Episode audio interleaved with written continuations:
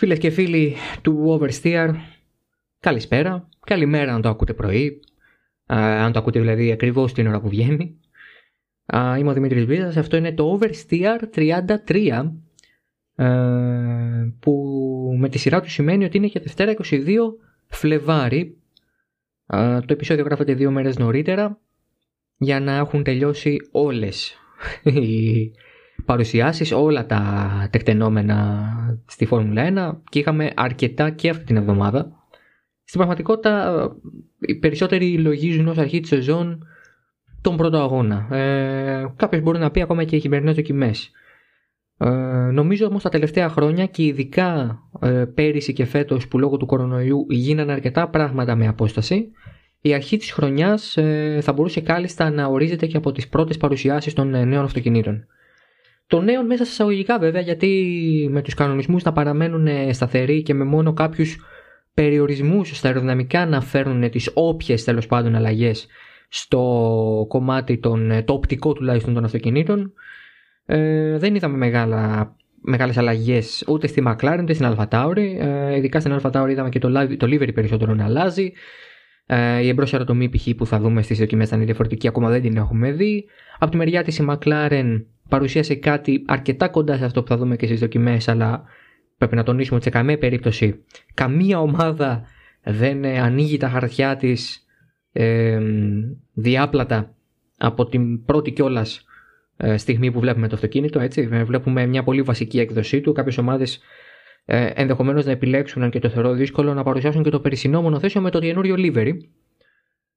Αυτό θα το δούμε στη συνέχεια. Έχουμε λοιπόν δύο παρουσιάσεις. Έχουμε μιλήσει με Daniel Ricciardo. Ε, γι' αυτό και ο τίτλος. Ε, ε, δεν το πιστεύω ακόμα ότι ήμουνα προσκεκλημένος της McLaren ως μέλος του τύπου, ως δημοσιογράφος ε, για τους τέσσερις τροχούς.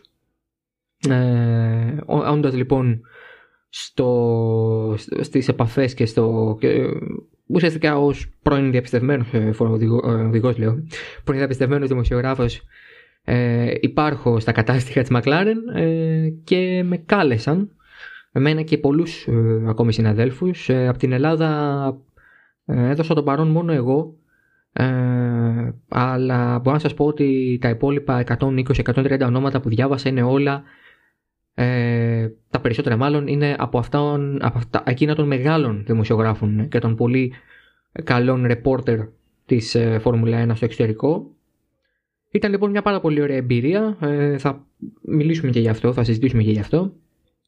Ε, φυσικά είχαμε την παρουσία της AlphaTauri, ε, είχαμε κάποιες φήμες για την ε, BWT, ε, BWT, μην το κάνω μισά ελληνικά, μισά αγγλικά, η οποία κοιτάει να δει πώς θα παραμείνει στη Φόρμουλα ένα μετά την λήξη συνεργασίας της με την Aston Martin. Έχουμε, έχουμε πολλά να πούμε. Νομίζω ότι το πιο σωστό θα ήταν να ξεκινήσουμε με τη McLaren, γιατί και χρονολογικά αυτό συνέβη πρώτο. Η McLaren λοιπόν, η οποία στο... τη Δευτέρα, το μεσημέρι της Δευτέρας που πέρασε, δηλαδή την προηγούμενη ακριβώς εβδομάδα, μία εβδομάδα πριν από τώρα που το ακούτε, ε, είχε μια διαδικτυακή συνέντευξη τύπου. Το παρόν έδωσε ο Zack Brown ως σι ι ο της McLaren, ο Andreas Seidl που είναι ο team principal, ο James Key που είναι ο τεχνικός επικεφαλής, και αργότερα ε, ήρθαν με σειρά διαδοχική, όχι μαζί δηλαδή, ο Daniel Ricciardo και ο Lando Norris, ανάποδα, πρώτα ο Lando μετά ο Ricciardo. Ε, πάρα, πολύ ωραία, πάρα πολύ ωραίο το κλίμα. Επικοινωνιακά η McLaren ενδεχομένως να είναι και η καλύτερη ομάδα αυτή τη στιγμή στη Φόρμουλα ένα. Μπορεί να ήταν και πάντα, αλλά πίσω από το έτσι αυστηρό προσωπείο και την ε, στρωτή συμπεριφορά επί Ρον Ντένις ε, δεν φαινόταν ιδιαίτερα αυτό, ενώ επικοινωνιακά ήταν πάντα εξαιρετική. Ε, ασφαλώς την επανάσταση την έφερε η Red Bull πριν από μια δεκαπενταετία, αλλά και η McLaren ήταν πάντα άψογη στο πώς επικοινωνούσε με τον κόσμο και πώς επικοινωνούσε πρώτα απ' όλα με τους δημοσιογράφους, οι οποίοι με τη σειρά τους δίνουν στον κόσμο μια αίσθηση για αυτή την ομάδα και τις ειδήσεις και τα νέα της. Αυτό λοιπόν που μου έκανε η McLaren ήταν να μας ανοίξει σε ένα έτσι πολύ γεμάτο Zoom call. Είχαμε σαράντα λεπτά με αυτούς τους τρεις πρώτους που ανέφερα και από ένα τέταρτο με είκοσι λεπτά με τους δύο οδηγούς. Οπότε συνολικά αυτό πήγε γύρω στη μία μισή ώρα από την ώρα που ξεκινήσαμε. Ε, θέσαμε ερωτήσεις ε, και ήμασταν αρκετά τυχεροί να μας δώσουν και το λόγο. Ε, μίλησα με τον James Key αρχικά ε, και στη συνέχεια κατάφερα να ε, πάρω το λόγο για να ρωτήσω και τον Daniel Ricciardo. Στην περίπτωση του James Key η απορία ήταν τεχνικής φύσεως, γιατί προφανώς αυτός ο άνθρωπος μόνο τεχνικά θα μπορούσε να σου απαντήσει σε κάτι. Είναι ο καθήλυνα αμόρδιος, ένας άνθρωπος ο οποίος έχει περάσει από την ε, κάποτε τώρα Ρώσον, είναι AlphaTauri, έχει φύγει πριν αυτή η ομάδα ονομαστεί AlphaTauri. Ε, για τον James Key η ερώτησή μας είχε να κάνει περισσότερο με το γεγονός ότι πλέον ε, οι ομάδες θα έχουν αυτόν τον περιορισμό στο χρόνο που θα περνούν σε σι εφ ντι και αεροδυναμική σύραγγα, ε, γιατί όσο πιο ψηλά βρίσκονται στην κατάταξη τόσο πιο δύσκολα, ε, τόσο πιο λίγο μάλλον χρόνο θα έχουν ε, σε αυτά τα εργαλεία. Ε, ο James Key μας απάντησε ότι ναι μεν είναι μια πρόκληση, αλλά αυτό περισσότερο θα το καταλάβουμε το δύο χιλιάδες είκοσι δύο. Ε, εξήρε την απόφαση της ομάδας να επενδύσει στο σι εφ ντι, δηλαδή στο Computer Fluid Dynamics, ε, στην ουσία δηλαδή στις προσομοιώσεις των ε, αεροδυναμικών αντιστάσεων. Κάνεις μια αλλαγή, μπορείς να προσομοιώσεις τις διαφορές που θα φέρει και τις, ε, τα ωφέλη ή τα μειονεκτήματα που μπορεί να έχει πάνω στο αυτοκίνητο. Επενδύσανε λοιπόν ως McLaren πάνω σε αυτό. Ασφαλώς η McLaren έχει και μια αεροδυναμική σύραγγα που τρέχει.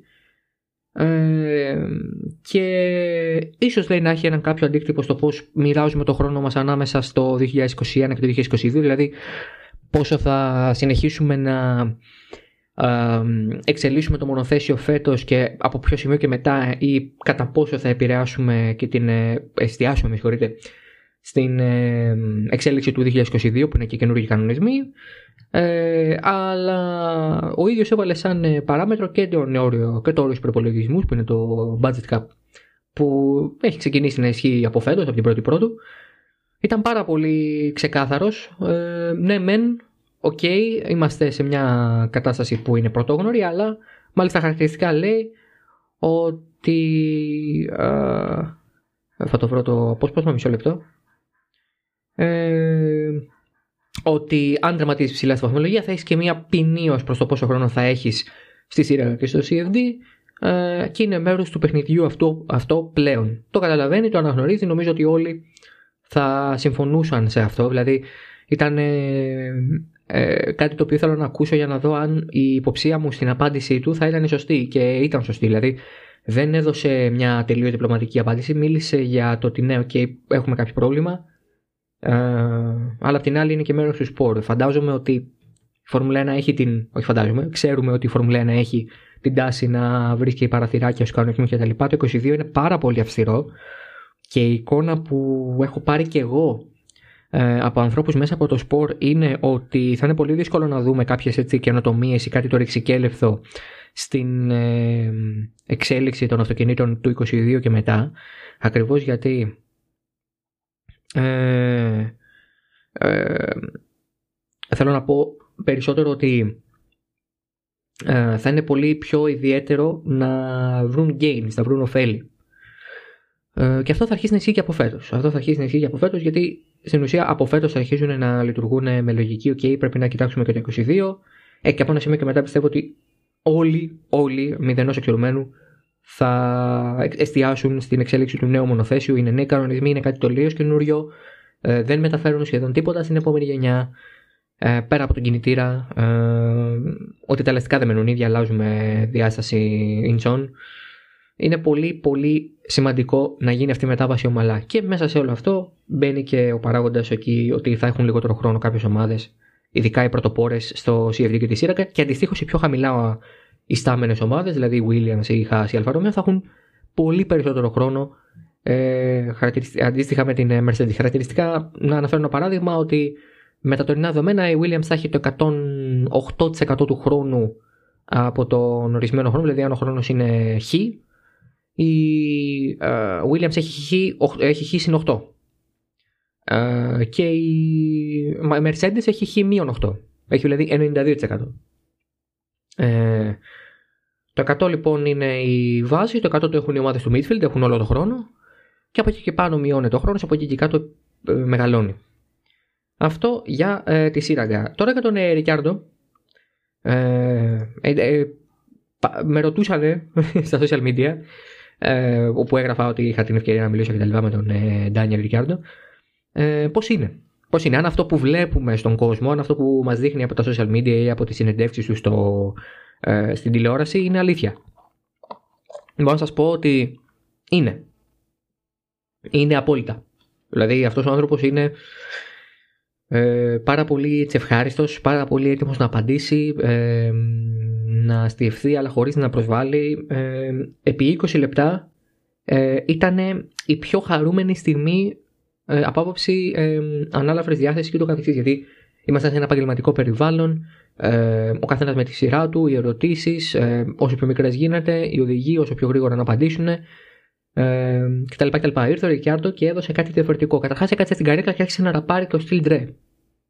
Δηλαδή ε, δεν, ε, δεν βγάζεις άκρη. Ο Ντάνιελ Ρικιάρντο είναι, είναι αυτό που βλέπετε. Είναι αυτό που βλέπετε, τουλάχιστον αυτό εξέλαβα για τα είκοσι λεπτά που τον έβλεπα να απαντάει, να μιλάει, να συμπεριφέρεται.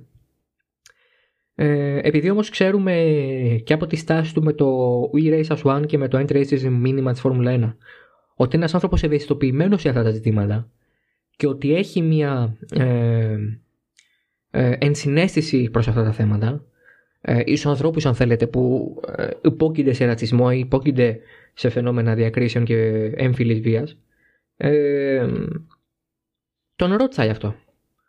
Η ερώτησή μου ήταν ε, ποια είναι η στάση του πλέον στο ι αρ ες ες ένα, αν είναι αυτό που έχουμε καταλάβει όλοι ότι είναι τελείως υπέρ, και πώς πιστεύει, τι πιστεύει για, το ότι, για αυτό που είπε ο Ντομενικάλη, ο Στέφανο Ντομενικάλη, ο νέος σι ι ο της Formula ένα, ότι οι οδηγοί πρέπει να είναι positive role models, έτσι, θετικά πρότυπα. Ε, ο Ρικιάρντο λοιπόν είπε μεταξύ άλλων ότι πιστεύω πως με όλα αυτά τα θέματα, το πρώτο που πρέπει, τώρα κάνω quote τον Ρικιάρντο, ε, πιστεύω πως με όλα αυτά τα θέματα το πρώτο που πρέπει να γίνεται είναι να μιλάμε για αυτά και μετά να καταστρώνεται ένα πλάνο για το τι δράσεις, για το τι δράσεις μπορούν να πάρθουν. Αυτό που θέλουμε είναι να γίνουμε ένα σπορ που να αποδέχεται διαφορετικούς ανθρώπους, να ενθαρρύνουμε άτομα από διαφορετικά υπόβαθρα να έρθουν στο σπορ, να το παλέψουν. Σίγουρα είμαι υπέρ αυτής της κίνησης. Ε, τώρα, για ό,τι είπε ο Ντομενικάλη, ανέφερε ότι όταν περνάς τα τριάντα σου χρόνια, σκέφτεσαι περισσότερο τη νέα γενιά και το πώς αυτή σε βλέπει. Ως εκ τούτου, προσπαθείς περισσότερο να είσαι ένα θετικό πρότυπο, να υπερασπίζεσαι τις αξίες του, τις αξίες σου. Αυτό δείχνει έναν άνθρωπο που είναι αρκετά όριμος, ε, άλλωστε ποτέ δεν έδειξε ανοριμότητα ο Ρικιάρντο, ε, γιατί το ανάλαφρο του χαρακτήρα του δεν σημαίνει ότι είναι και γκούφι, κάθε άλλο. Είναι ένας πολύ όριμος άνθρωπος, πλέον πράγματι έχει ξεπεράσει και τα τριάντα του χρόνια, όχι για πολύ, αλλά έχει μπει σε αυτή τη δεκαετία και ενώ δεν είμαι μέλος της, μπορώ να καταλάβω πώς το εννοεί, υπό την έννοια ότι πλέον δεν είναι τόσο νέος όσο είναι ο νέος του teammate, για παράδειγμα, ο Λάντο Νόρις, ο οποίος είναι είκοσι δύο χρονών, είκοσι χρονών. Ε, είναι όμως ε, αρκετά νέος για να βλέπει και πώς τον κοιτάνε οι νεότεροι και πώς ο ίδιος θα πρέπει να φέρεται απέναντί τους και απέναντι στον κόσμο και στο, και στη δημόσιο, και στο δημόσιο λόγο του. Πώς θα πρέπει να φέρεται όταν είναι μπροστά σε μια κάμερα ή σε ένα μικρόφωνο και ο κόσμος περιμένει να τον ακούσει και πολλοί από αυτούς τον ε, παραδειγματίζονται και από αυτόν. Και αυτό είναι πολύ σημαντικό ότι ε, μπορεί να μην το καταλαβαίνουμε εμείς γιατί ενδεχομένως ε, τώρα δεν θέλω να πω ποιας ηλικίας μπορεί να ακούει, ποια ηλικία μπορεί να ακούει τα podcast. Ε, αν μέσα αυτούς που ακούτε το podcast είστε πάνω από είκοσι, είκοσι πέντε, τριάντα, ε, είναι πολύ πιο πιθανό να μην επηρεάζεστε από αυτό που θα πει ο Ντάνιελ Ρικιάρντο. Ε, δηλαδή, δεν, είσαι μια, σε μια ηλικία πια που ναι, μένω και μπα, θαυμάζει έναν οδηγό για τις ικανότητες του, για το χαρακτήρα κλπ. Αλλά ε, δεν θα παραδειγματιστείς από αυτόν. Ε, όταν είσαι όμως πιο νέος, όταν είσαι έφηβος, όταν είσαι νέος ενήλικας, είναι πολύ πιο εύκολο να πάρεις στοιχεία από το χαρακτήρα ενός ανθρώπου που έχεις κάνει ίνδαλμα και να παραδειγματιστείς ε, θέλοντας και μη. Γιατί ε, πολλές φορές είναι και μια αυθόρμητη στάση που μπορεί να κρατάς επειδή την έχεις κοιτάξει και την έχεις δει και στο μυαλό σου μπορεί να την έχεις ε, απομνημονεύσει κιόλας με έναν διαφορετικό τρόπο. Ε, οπότε ναι, ε, το μόνο σίγουρο είναι ότι ο Ρικιάρντο είναι υπέρ. Και στα δύο, και στο ι αρ ες ες ένα και σε αυτό που ανέφερε ο Ντομενικάλη, στο ότι θα πρέπει να έχουμε μια α, θετική στάση απέναντι στα πράγματα και θα πρέπει να είμαστε θετικά πρότυπα. Είναι πολύ σημαντικό αυτό γιατί ο Ρικιάρντο είναι ένας από τους πιο δημοφιλείς οδηγούς του grid.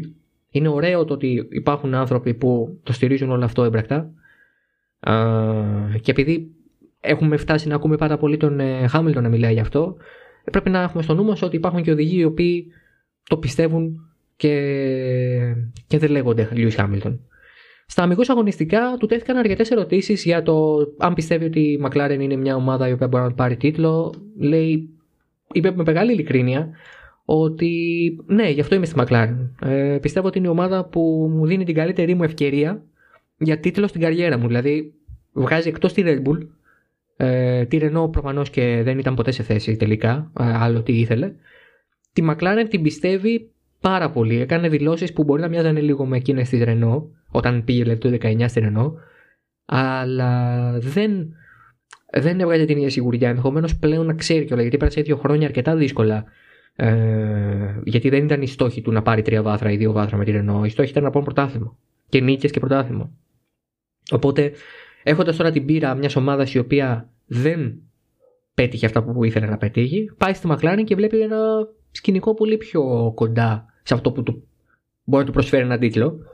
Ε, και υπό αυτή την έννοια, λέει, είπε ευθαρσώς, ναι, ναι, πιστεύω ότι αυτή είναι μια ομάδα, είναι η καλύτερη μου ευκαιρία με αυτή την ομάδα να πάρω πρωτάθλημα. Και αυτό δίνει μια, έναν άλλον αέρα και στον ίδιο και στην προσπάθειά του, και αυτό φυσικά φτάνει στο Θεό και τις προσδοκίες. Δεν γνωρίζαμε πόσο, πόσο η διάρκεια έχει το συμβόλαιο του Ricciardo και μάθαμε διαστόματος του ίδιου ότι είναι τριετές. Ε, αυτό σημαίνει ότι, όπως είπε και ο ίδιος, πιστεύω πάρα πολύ στην ομάδα. Ότι αυτό δείχνει δηλαδή την πίστη μου στην ομάδα. Και δεν τον αδικό να το κοιτάει έτσι, αλλά εγώ θα έλεγα και ότι ο Ricciardo ίσως να είναι και στο τελευταίο του συμβόλαιο στη Formula ένα. Όχι γιατί δεν είναι η ηλικία του να συνεχίσει μετά το τριάντα τέσσερα, αλλά γιατί αν αυτή η τριετία, το, το είκοσι ένα είκοσι δύο είκοσι τρία, με συγχωρείτε, δεν πάει όπως το θέλει, δηλαδή αν μέχρι το είκοσι τρία δεν έχει ένα τίτλο ή τελειώνοντας το είκοσι τρία δεν είναι πρωταθλητής, δεν ξέρω αν θα συνεχίσει και πώς θα συνεχίσει με τη McLaren. Φυσικά μιλάμε για μια τριετία, είναι πάρα πολύ νωρίς ακόμα για να κοιτάμε τι θα γίνει μετά. Αλλά είναι και ο Ricciardo σε μια ηλικία που πρέπει να πετύχει γρήγορα. Πρέπει να φτάσει γρήγορα στη γη της επαγγελίας. Δεν μπορεί, δεν έχει το πλεονέκτημα που έχει ο Verstappen ή ο Leclerc ή ο Norris ή ο Russell να είναι λίγο πιο στοικοί, λίγο πιο υπομονητικοί και να περιμένουν πότε θα τους έρθει α, η ευκαιρία, ή τέλος πάντων να ξέρουν ότι ε, έχω ακόμα δέκα, έντεκα, δώδεκα χρόνια στην καριέρα μου να περιμένω, ε, μπορώ να μάλλον να περιμένω, όχι να περιμένω δώδεκα χρόνια, μπορώ να περιμένω έναν, δύο χρόνια ε, και, να, ε, και να μην κοιτάω συνέχεια το μέλλον μου με άγχος. Δεν ξέρω αν ο Ricciardo το κοιτάει με άγχος. Στη θέση του δεν θα το κοίταζα τόσο με άγχος όσο με πείσμα ότι ο Ricciardo είναι ένας οδηγός που έχει τεράστια αποθέματα ταλέντου. Δεν του έχει λείψει ποτέ η μαχητικότητα, η επιθετικότητα. Είναι ένας από τους πιο φλόλες οδηγούς του grid. Ε, και κάπου διάβαζα ένα σχόλιο σε, στο Instagram ότι ο Ricciardo είναι ο πιο αδικημένος από την εποχή του Lewis Hamilton, και μπορεί να είναι και σωστό. Ο Αυστραλός είναι απίστευτα ταλαντούχος και το ταλέντο του άρχισε να το δείχνει πάνω τη στιγμή που άρχισε να κυριαρχεί η Mercedes και ο Hamilton. Ακριβώς σε εκείνη την περίοδο. Ε, μπορεί να πει κανείς ότι α, ο Vettel που καταστράφηκε. Ναι, ο Vettel πήρε τέσσερις τίτλους πριν. Είχε τη δικιά του στιγμή δυναστείας. Ε, ναι, αλλά ο Leclerc και ο Verstappen, ναι, αλλά αυτοί είναι τόσο νέοι που θα είναι εδώ και όταν φύγει ο Hamilton. Ο Ricciardo όταν φύγει ο Hamilton δεν θα έχει όσα χρόνια θα έχουν οι άλλοι δύο. Οπότε υπό αυτή την έννοια πιστεύω θα μπορούσα να συμφωνήσω πολύ εύκολα με αυτό το σχόλιο του άγνωστου ξένου σχολιαστή στο Instagram. Ήταν πολύ εύστοχο και απλά ήθελα να το αναφέρω γιατί δεν το είχα σκεφτεί ποτέ έτσι, και όταν το διάβασα κάτι έκανε κλικ ε, μέσα μου και ήταν σαν να... Ε, ήταν πιο ξεκάθαρο από ποτέ ότι ναι, πράγματι ο Ricciardo είναι ο άνθρωπος ο οποίος έχει αδικηθεί με εισαγωγικά, γιατί δεν του πήρε κανείς τα πρωταθλήματα από τα χέρια, ε, αλλά ότι δεν είχε ποτέ μέχρι τώρα την ευκαιρία να παλέψει με τον Hamilton. Πλέον θα έχουν τον ίδιο κινητήρα. Να δούμε τι μπορεί να συμβεί αυτό το είκοσι ένα. Αυτά λοιπόν με την ε, McLaren. Ήταν μια πάρα πολύ ωραία στιγμή και πολύ, ωραία, πολύ ωραίο δίωρο μάλλον που πέρασα στη, στο Zoom call με τους ανθρώπους της McLaren. Πάμε τώρα στην AlphaTauri, γιατί και η AlphaTauri παρουσίασε το δικό της αυτοκίνητο, την έι τι μηδέν δύο, α, φυσικά η εμ σι ελ τριάντα πέντε εμ, το άλλο αυτοκίνητο, το άλλο μονοθέσιο της McLaren, AlphaTauri έι τι μηδέν δύο. Δεύτερο μονοθέσιο με αυτή την επωνυμία, η ομάδα η οποία συνεχίζει για δέκατη έκτη σεζόν στην Φόρμουλα ένα. ε, παμάλ για μια ομάδα η οποία ξεκίνησε απλά σαν το δεύτερο παιδί της Red Bull. Ε, ήταν και αυτή που κέρδισε και πρώτο αγώνα, μην το ξεχνάμε, το δύο χιλιάδες οκτώ. Από τις δύο, πρώτη κέρδισε η AlphaTauri, είναι και, είτε στον Ρώσιο, και αυτό είναι από τα γράφα. Αλλά ναι, ε, το πιο ωραίο και το πιο ενδιαφέρον από αυτή την παρουσίαση ήταν ότι είδαμε επιτέλους το Yuki Tsunoda δίπλα στον Pierre Gasly. Δεν τους είχαμε ποτέ μαζί. Δεν τους είχαμε ποτέ μαζί. Ε, α, είδαμε, ε, είδαμε πώς θα αλλάξει και από τη μεριά της AlphaTauri το πίσω μέρος. Πράγματι είναι πολύ πιο απλό. Το πάτωμα δεν έχει καμία οπή και όλα αυτά που περιμέναμε να δούμε. Ε, και αυτό έχει τη σημασία του. Οπότε ναι. Ε, από την AlphaTauri δεν είχαμε πάρα πολλά νεότερα. Είχαμε από την μεριά της Honda. Η Honda η οποία έκανε γνωστό ότι τις αλλαγές που θα έφερνε το δύο χιλιάδες είκοσι δύο αφού φεύγει τις φέρνει το δύο χιλιάδες είκοσι ένα. Οι αλλαγές αφορούν τον κινητήρα εσωτερικής καύσης, το άι σι ι, την τουρμπίνα και το ι αρ ες, το σύστημα ανάκτησης ενέργειας, Energy Recovery System. Βάσει αυτών των αλλαγών, ο Yoshiharu Tanabe, ο τεχνικός επικεφαλής της Honda Racing, ανέφερε πως έπρεπε να γίνουν κάποιες αλλαγές στο packaging, δηλαδή στο πώς βρίσκεται μέσα στο, στο μονοθέσιο κινητήρας, με τι διάταξη είναι κτλ. Ε, και αυτό πιστεύω ότι θα έχει πάρα πολλά ωφέλη στην απόδοση και στην αξιοπιστία μαζί. Δεν είναι δηλαδή μια αλλαγή που γίνεται για τον ένα ή για τον άλλο λόγο. Η Honda εδώ και τρία χρόνια είναι η αλήθεια ότι όταν κάνει κάποιες αλλαγές τις κάνει κυρίως ε, σε διπλό ταμπλό, αν θέλετε, να έχει δηλαδή και αξιοπιστία, αλλά να υπάρχει και η αυξημένη απόδοση. Ενώ κάποτε, επειδή, ειδικά με τα χρόνια της McLaren και ίσως και επειδή πίεζε και πολύ η McLaren, ό,τι έφερνε η Honda ήταν, στην αρχή ήταν η απόδοση, και όταν βλέπαν ότι πιέζανε στα όρια το μοτέρ και φτάνανε στην εγκατάλειψη, τότε αρχίζαν να σκέφτονται και την αξιοπιστία. Επομένως, τώρα πάνε μαζί αυτά τα δύο. Είναι το τελευταίος κινητήρας που η Honda θα εξελίξει ως Honda Racing εφ ουάν στη Formula ένα, με την έννοια ότι θα συνεχίσει να έχει τους κινητήρες εκεί, αλλά δεν θα είναι Honda. Μάθαμε τη Δευτέρα ότι, και επίσημα, για το γνωρίζαμε, ότι η Red Bull θα συνεχίσει με αυτούς τους κινητήρες, θα τους αναλάβει. Θα, έχει, έχει, έχει ιδρύσει ήδη μια εταιρεία η οποία λέγεται Red Bull Power Trains. Οι κινητήρες αυτοί θα λέγονται Red Bull. Κανονικά θα τους έχει και η AlphaTauri ασφαλώς. Και με το πάγωμα της εξέλιξης θα συνεχίσουν κατά αυτόν τον τρόπο και το είκοσι δύο, είκοσι τρία και είκοσι τέσσερα. Το ενδιαφέρον είναι ότι ο Christian Horner άφησε τελείως ανοιχτό το ενδεχόμενο η Red Bull να κατασκευάσει το δικό της κινητήρα το είκοσι πέντε. Το ρεπορτάζ ή οι φήμες, αν θέλετε, λένε πως η Red Bull θα κάνει πακέτο με την Porsche το είκοσι πέντε. Ο Porsche δηλαδή θα έρθει στο σπορ, θα επενδύσει σε αυτό, αλλά δεν θα... είναι κατασκευάστρια, δεν θα είναι ομάδα, δεν θα φτιάξει τη δικιά της ομάδα. Θα πάει μαζί με την... Ε, θα πάει μαζί με την... Ε, α, μαζί με τη Red Bull, σαν έτσι η εργοστασιακή συμμετοχή της να είναι η Red Bull και πιθανώς και η AlphaTauri μέχρι τότε. Τώρα όμως ο Christian Horner, μιλώντας, λέει ότι κοιτάξτε να δείτε, έχουμε τις εγκαταστάσεις. Θα έχουμε το προσωπικό. Αν οι νέοι κινητήρες είναι απλά μια εξέλιξη των τωρινών, εντάξει, δεν είναι απίθανο. Και τον ρωτήσανε οι συνάδελφοι, μα δηλαδή αν έρθει κάποια εταιρεία και σας πει έτσι και έτσι, ας πούμε, θέλουμε καμία συνεργασία, δεν. Όχι, λέει, είμαστε πάντα ανοιχτοί να ακούσουμε ε, έναν πιθανό εταίρο, ε, είτε μιλάμε για κατασκευαστή κινητήρων, είτε για έναν προμηθευτή ηλεκτρικών, ας πούμε, και ηλεκτρονικών ε, συστημάτων. Ε, λέγοντας δηλαδή με αυτή την έννοια ότι κοιτάξτε, ε, δεν είναι πολύ δύσκολο. Αν μπορούμε να φτιάξουμε εμείς το άι σι ι, να φτιάξουμε τον κινητήρα εσωτερικής καύσης και να κάνουμε outsource σε κάποιον ε, τρίτο την, ε, την κατασκευή του ηλεκτροκινητήρα και έτσι κάνει να φτιάξουμε το ιδρυτικό σύνολο μαζί. Και να μην υπάρχει καμία Porsche, καμία άλλη εταιρεία, να είμαστε εμείς. Ε, εντάξει, είναι πολύ μακριά ακόμα το είκοσι πέντε για να μιλήσουμε με βεβαιότητα γι' αυτό. Ε, δεν είναι τόσο κοντά όσο ακούγεται, γιατί τώρα είναι η κουβέντα που κάνουμε για τους κινητήρες και μας έρχεται το είκοσι πέντε μπροστά στο πρόσωπό μας και είναι σαν να λέμε «Ω, έρχεται, έρχεται, έρχεται». Έχουμε ακόμα τέσσερις γεμάτες σεζόν. Δεν είναι, ε, δεν είναι απίθανο να πει η Red Bull τελικά «Όχι, δεν γίνεται, δεν βλέπουμε πώς μπορεί να συμβεί αυτό, τα έξοδα είναι πολλά, πάμε να ψάξουμε ένα νέο κατασκευαστή». Ή τόσο πάντων είμαστε ανοιχτοί να έρθει οποιοδήποτε νέος κατασκευαστής και να συζητήσουμε. Επομένως, υπ' αυτή την έννοια, ναι. Ε, η Red Bull ε, θα μπορούσε να είναι και μια ομάδα η οποία θα γίνει τελείως αυτονομή. Δεν το έχει κάνει η McLaren όλα αυτά τα χρόνια, θα το κάνει η Red Bull πρώτη. Ε, δεν νομίζω ότι μπορεί να συγκριθούν αυτά τα δύο. Ε, γιατί ε, δεν είναι της ίδιας φιλοσοφίας. Η Red Bull, καταρχάς, είναι μια πολύ μεγαλύτερη εταιρεία από πίσω. Σαν Red Bull, σαν, ε, σαν εταιρεία, όχι σαν ομάδα Red Bull Racing και σαν AlphaTauri.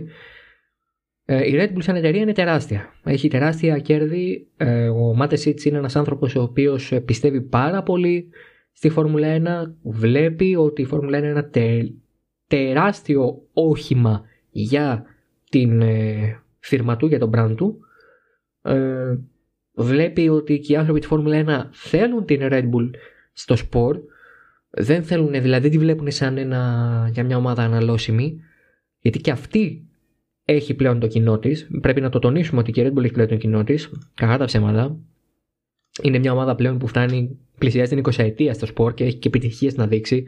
Δεν είναι πια οι αστεί που βάζανε τα Star Wars, τα κλπ. Είναι μια ομάδα η οποία ναι, μεν παίζει με την εικόνα της και έχει μια έτσι πολύ χαρούμενη διάθεση και όλα αυτά, αλλά δεν είναι καθόλου αστεία τα πράγματα για τη Red Bull.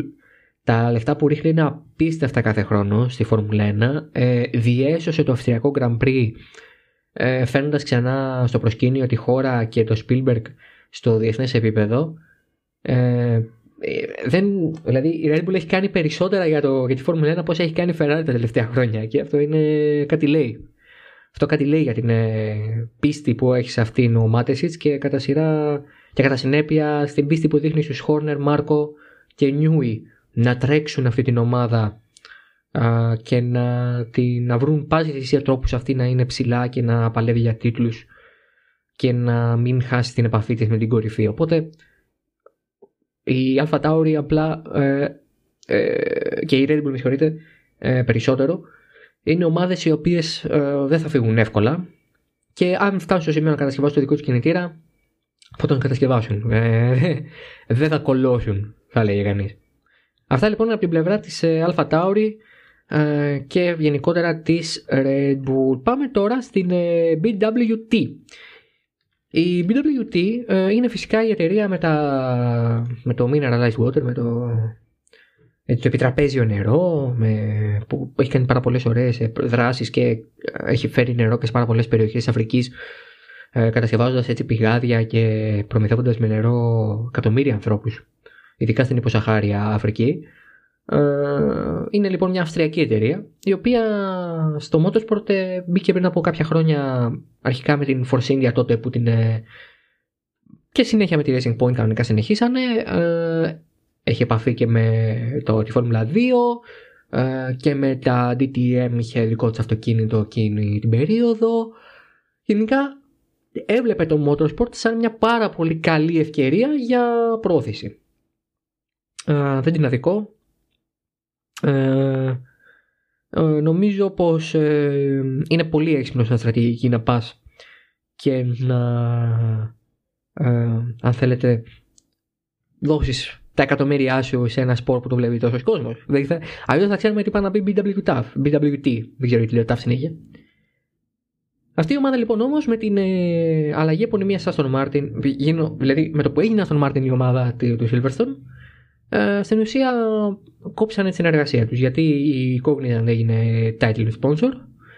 Η μπι ντάμπλιου τι ήθελε το ροζ να υπάρχει κάπου, αν όχι σε όλο το μονοθέσιο φυσικά, στην Aston Martin. Προφανώς δεν τα βρήκανε. uh, Πλέον η Aston Martin δεν είναι και σε τόσο τραγική οικονομική κατάσταση για να ζητάει τα χρήματα των Αυστριακών, αλλά η μπι ντάμπλιου τι θέλει να μείνει στο σπορ. Έχουμε λοιπόν το ρεπορτάζ του Autosport, το οποίο αναφέρει ότι έχει έρθει σε συζητήσεις και με τη Haas και με τη Williams.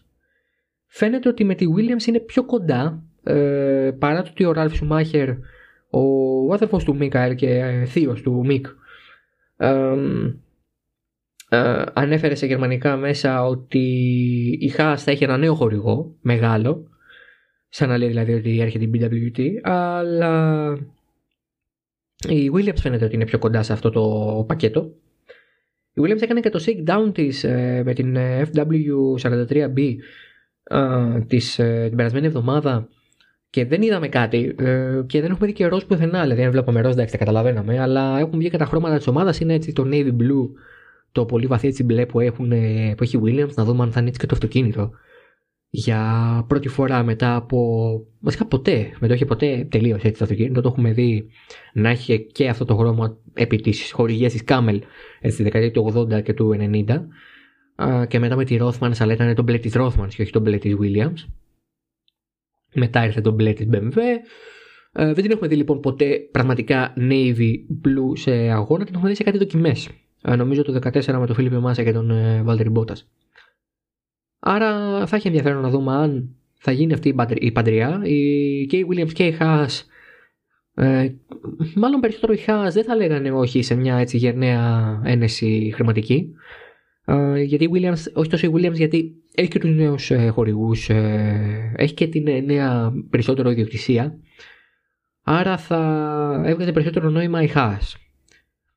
Ε, υπάρχει και η Rich Energy στο κόλπο, αλλά επειδή δεν μας έχει πει τίποτα, δεν μπορώ να, δεν μπορώ να αφήσω κάτω κάποιο link, δεν, τίποτα. Έβαλε ένα βίντεο την προηγούμενη εβδομάδα ε, ο William Story, ο επικεφαλής της Rich Energy, την οποία θυμάστε από το δεκαεννιά και την ταραχώδη συνεργασία του με τη Haas, ότι επιστρέφουμε στη Φόρμουλα ένα κτλ. Αλλά δεν είπε ότι σε ποια ομάδα, ότι τι. Ψήθυροι υπάρχουν, αλλά τίποτα το χειροπιαστό προς ώρας. Τουλάχιστον δεν έχω κάτι εγώ στα χέρια μου. Φαντάζομαι ότι αν υπάρχει όντως καπνός, ε, υπάρχει και φωτιά, και όταν υπάρχει φωτιά, αυτή η φωτιά κάποια στιγμή φαίνεται σε όλους. Ε, μέχρι τότε τηρούμε στάση αναμονής. Δεν υπάρχει κάτι που μπορούμε να κάνουμε πέρα από το να δούμε πού θα οδηγήσει αυτό το φρενοκομείο που λέγεται Rich Energy και Formula ένα. Αυτή, αυτή, αυτό το μείγμα έτσι, το καταστροφικό. Συνεχίζουμε με αλλαγές στο Albert Park. Το Albert Park επίσης στη Μελβούρνη που θα φιλοξενούσε την αρχή της φετινής σεζόν, αλλά με τον κορονοϊό και την κατάσταση στην Αυστραλία να οξύνεται ε, δεν θα συμβεί αυτό. Πήρε την ευκαιρία και θα κάνει κάποιες αλλαγές στο, στη διάταξή της. Ε, έχω αφήσει link κάτω για όλο αυτό. Το πιο ενδιαφέρον του link που έχω αφήσει κάτω από το Autosport είναι ότι οι αλλαγές αυτές γίνανε μετά από τις προσομοιώσεις που έκανε η Φόρμουλα ένα. Η Φόρμουλα ένα εδώ και τρία τέσσερα χρόνια μετά την εξαγορά της από τη Liberty Media έφτιαξε ένα tool ε, υπό την ε, επίβλεψη του Ross Brown και του Pat Simmons, το οποίο ε, προσομοιώνει σε, διάφορα, σε διάφορες συνθήκες ε, διάφορα layout ε, σιρκουί ε, τα οποία θα μπορούσαν ε, αν γίνουν στην πραγματικότητα να δίνανε ε, καλύτερους αγώνες, έτσι, πιο θεματικούς, με καλύτερες μάχες, περισσότερα προσπεράσματα και το καθεξής. Αυτό το tool ε, χρησιμοποιήθηκε από τους Αυστραλούς και, σε βάση, και με βάση αυτό γίνανε οι αλλαγές. Και είναι πολύ ωραίο το γεγονός ότι βλέπουμε τελικά ότι αυτές οι καινοτομίες που προσπάθησε να φέρει η Liberty κάπως αρχίζουν και επηρεάζουν τα πράγματα. Και η αλήθεια είναι ότι η νέα διάταξη που αποχωρίζεται κάποιες από τις πιο αργές στροφές, οι οποίες χαλούσαν έτσι τη ροή και το ρυθμό της πίστας, ενδεχομένως, χωρίς καν να δούμε τις προσωμιώσεις, ενδεχομένως από το μάτι κιόλας φαίνεται ότι θα φέρουν λίγο καλύτερους αγώνες. Αν φέρουν έστω και λίγο καλύτερους αγώνες, ε, τότε θα έχει πετύχει. Γιατί η Αυστραλία, αυτό που είναι το μεγάλο της πρόβλημα, είναι ότι ναι, μεν πρεμιέρα, ναι, όλα καλά, μπράβο, είμαστε ενθουσιασμένοι για την επιστροφή της Φόρμουλα ένα, αλλά δεν βλέπονται οι αγώνες της. Ε, οπότε, με πλήν ελαχίστων εξαιρέσεων. Οπότε το κομμάτι αυτό, αν μπορέσει και βελτιωθεί ε, με, την, ε, με τις αλλαγές που κάνανε στο Albert Park, θα είναι ευχής έργων. Είναι μια ωραία πίστα να τη βλέπεις. Είναι ωραία στον ένα γύρο, δεν λέω όχι. Ε, αλλά στον αγώνα, όπως και πολλές άλλες, ε, δεν προσφέρει σχεδόν τίποτα. Συνήθως είναι και πολύ πρωί, οπότε αν δεν δούλευα, ενδεχομένως και να με έπαιρνε ύπνος στην καρέκλα, αλλά δεν γίνεται. Δεν έχω αυτή την πολυτέλεια. Πρέπει να δω τον αγώνα γιατί πρέπει να κάνω δουλειά. Αυτά για το Albert Park. Πάμε στο, στην έτσι, ενδιαφέρουσα είδηση της εβδομάδας. Δεν προσφέρει κάτι τρομερό, αλλά ε, έχει και αυτό κάτι. Ο Sebastian Vettel πουλά ε, πέντε Ferrari της συλλογής του μαζί και μία Mercedes, μία, μία μπι εμ ντάμπλιου ζετ οκτώ Roadster. Ε, γενικά έχει, έχει βάλει πολιτήριο, κάποιες έχουν πουληθεί ήδη, δεν ξέρω αν έχουν πουληθεί και όλες πλέον τώρα που το ακούτε εσείς. Ε, στην αρχή σκεφτήκανε οι περισσότεροι, και να σας πω την αλήθεια και εγώ το σκέφτηκα, ότι α, οκ, okay, είναι κάποια μέρος συμφωνίας με την Aston Martin να μην έχει πια Ferrari. Εντάξει, βέβαια είναι η προσωπική του συλλογή, είναι ένας, ο Sebastian Vettel είναι συλλέκτης αυτοκινήτων, έχει την Williams του ενενήντα δύο που οδήγησε ο Mansell, μία McLaren του Σένα, Ε, δεν είναι δηλαδή ε, απλά ότι είχε Ferrari και πρέπει να τις πουλήσει. Είναι, είναι μέρος συλλογής του, μιας συλλογής που είναι αρκετά πολυπληθής. Ε, αλλά η Aston Martin προσεγγίστηκε από διάφορα μέσα του εξωτερικού και ένας εκπρόσωπός της ανέφερε πως ε, η Aston Martin δεν έχει καμία γνώση αυτής της κίνησης από τον ε, Vettel ε, και ούτε αποτελεί μέρος της συμφωνίας μας με τον ε, οδηγό. Άρα λοιπόν ο Sebastian Vettel απλά ήθελε ε, να βάλει πολιτήριο σε πέντε Ferrari και σε άλλα τρία αυτοκίνητα ε, για δικούς του λόγους. Ποιος ξέρει, μπορεί να θέλει να αλλάξει τώρα τη συλλογή για να πάρει Vantage ε, ντι μπι εννιά, ε, ξέρω, ντι μπι ένα, να πάρει μια του Bond που βγαίνανε τα όπλα στις ταινίες απ' έξω. Δεν ξέρω, θα μπορούσε να είναι το οτιδήποτε. Δικιά του είναι η συλλογή, ότι θέλει την κάνει. Νομίζω ότι δεν θα το πούμε εμείς, θα κάνει με αυτά. Μακάρι να είχαμε. Μακάρι να είχα εγώ τα λεφτά προσωπικά να έπαιρνα την Enzo. Ε, είναι το αυτοκίνητο που αγάπησα ως παιδί. Ε, γιατί το πέτυχα και σε πολύ μικρή ηλικία όταν βγήκε, οπότε το, ε, το έχω πολύ κοντά, το έχω πολύ έτσι, κοντά στην καρδιά μου. Μ' αρέσει πάρα πολύ να το βλέπω. Ήταν ε, μια μαγεία και το γεγονός ότι βοήθησε σε αυτή και εξέλιξη, στην εξέλιξή του και ο ε, Μίκαελ Σουμάχερ ήταν έτσι, ακόμα πιο μαγικό στο παιδικό μυαλό, οπότε... Αν είχα λεφτά να πάρω ένα αυτοκίνητο θα έβαζα ε, οπωσδήποτε τα, τα χρήματα στο τραπέζι για μια Enzo. Για μια Enzo ε, και αν όχι την Enzo την εφ σαράντα. Αν όχι την Enzo την εφ σαράντα οπωσδήποτε. Αλλά ε, ευσεβής πόθη και μακάρι να μας έπρασε το λότο. Ποιος ξέρει, μέχρι που το ακούσετε εσείς το podcast μπορεί να μου έχει πέσει εμένα το λότο και αυτό είναι το τελευταίο επεισόδιο που θα ακούσετε και μετά να πάω καραϊβική. Κλείνουμε με τα δυσάρεστα νέα της εβδομάδας. Με τις, με τις πιο έτσι, λυπηρές στιγμές της. Uh, η ι έι αγόρασε uh, την uh, Codemasters. Codemasters είναι πια uh, μια εταιρεία της Codex Games Limited, που είναι θηγατρική της ι έι, άρα μια, ομάδα, μια εταιρεία της ι έι. Uh, δεν είναι καλά τα μαντάτα. Uh, αν ακούτε Vertical Slice, ο Μάνος ο Βέζος με τον Ηλία τον Παβάτα συζητάνε κάθε εβδομάδα περίπου την ι έι και μέσα σε αυτό συζητάνε και για την Codemasters. Είναι γνωστό ότι εγώ δεν ήθελα να γίνει αυτό, αλλά ποιος είμαι εγώ για να το σταματήσω. Γιατί δεν το θέλω, γιατί δεν το ήθελα μάλλον, γιατί τώρα πια και θέλω δεν θέλω, έχει γίνει. Ε, η ι έι έχει πολλά gaming, πολλά racing με σωρείτε franchises. Έχει το Need for Speed, έχει τα Burnout, στα κινητά έχει το Real Racing. Είναι μια εταιρεία η οποία έχει εμπειρία. Αλλά είναι και μια εταιρεία η οποία και τα τρία τα έχει καταστρέψει. Το Need for Speed είναι στα χειρότερα του.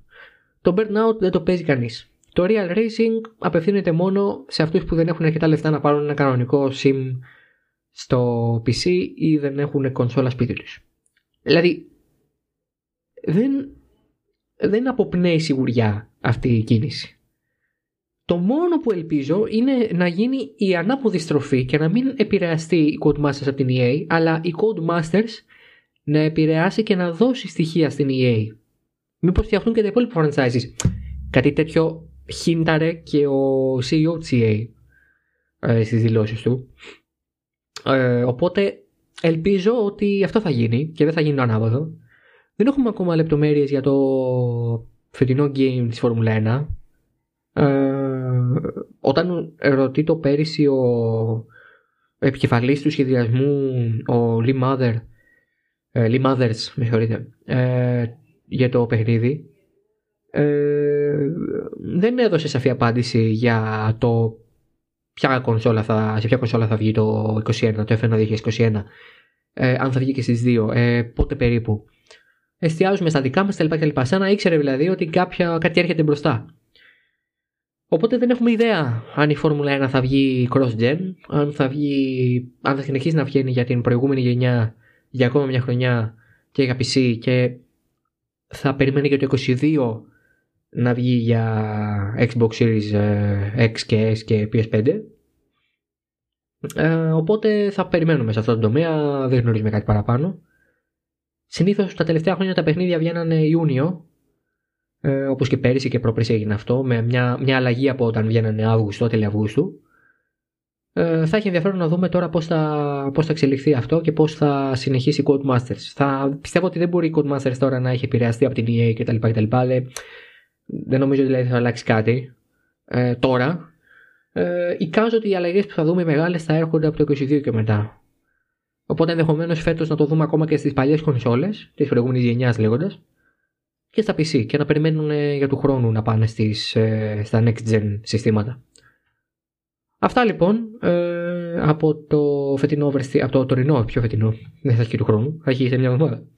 Από το τωρινό Oversteer, το τριακοστό τρίτο, ε, θα τα πούμε ε, για τελευταία φορά το Φλεβάρι ε, τώρα, γιατί η επόμενη φορά που θα τα πούμε θα είναι πρώτη Μάρτη και θα είναι και η αρχή των ειδικών special εκπομπών που θα έχουμε για όλη τη διάρκεια του Μαρτίου. Θα έχουμε καλεσμένους ε, κάθε εβδομάδα και από έναν. Ε, θα μιλήσουμε με τον καθέναν από αυτούς για διαφορετικά θέματα.